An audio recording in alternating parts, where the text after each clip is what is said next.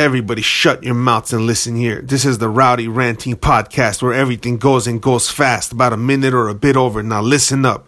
I just read somewhere the other day that Adolf Hitler was addicted to crystal meth. Now why am I not surprised at all about that? The fact that Hitler was so sick and twisted to do meth and the fact that someone on meth was that evil. It all checks out, man.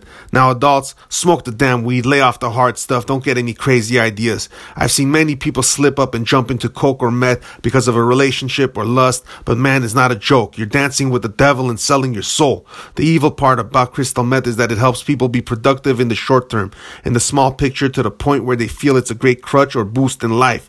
It disguises itself as helpful and useful. It doesn't make you smarter. You might think quicker on your feet or more creative, but that creativity is going straight towards a devilish, evil nature venture because your sick and twisted process will lead you that way. Now shut your damn mouth and let me finish my point. Lay off the meth, guys. Don't end up like Hitler.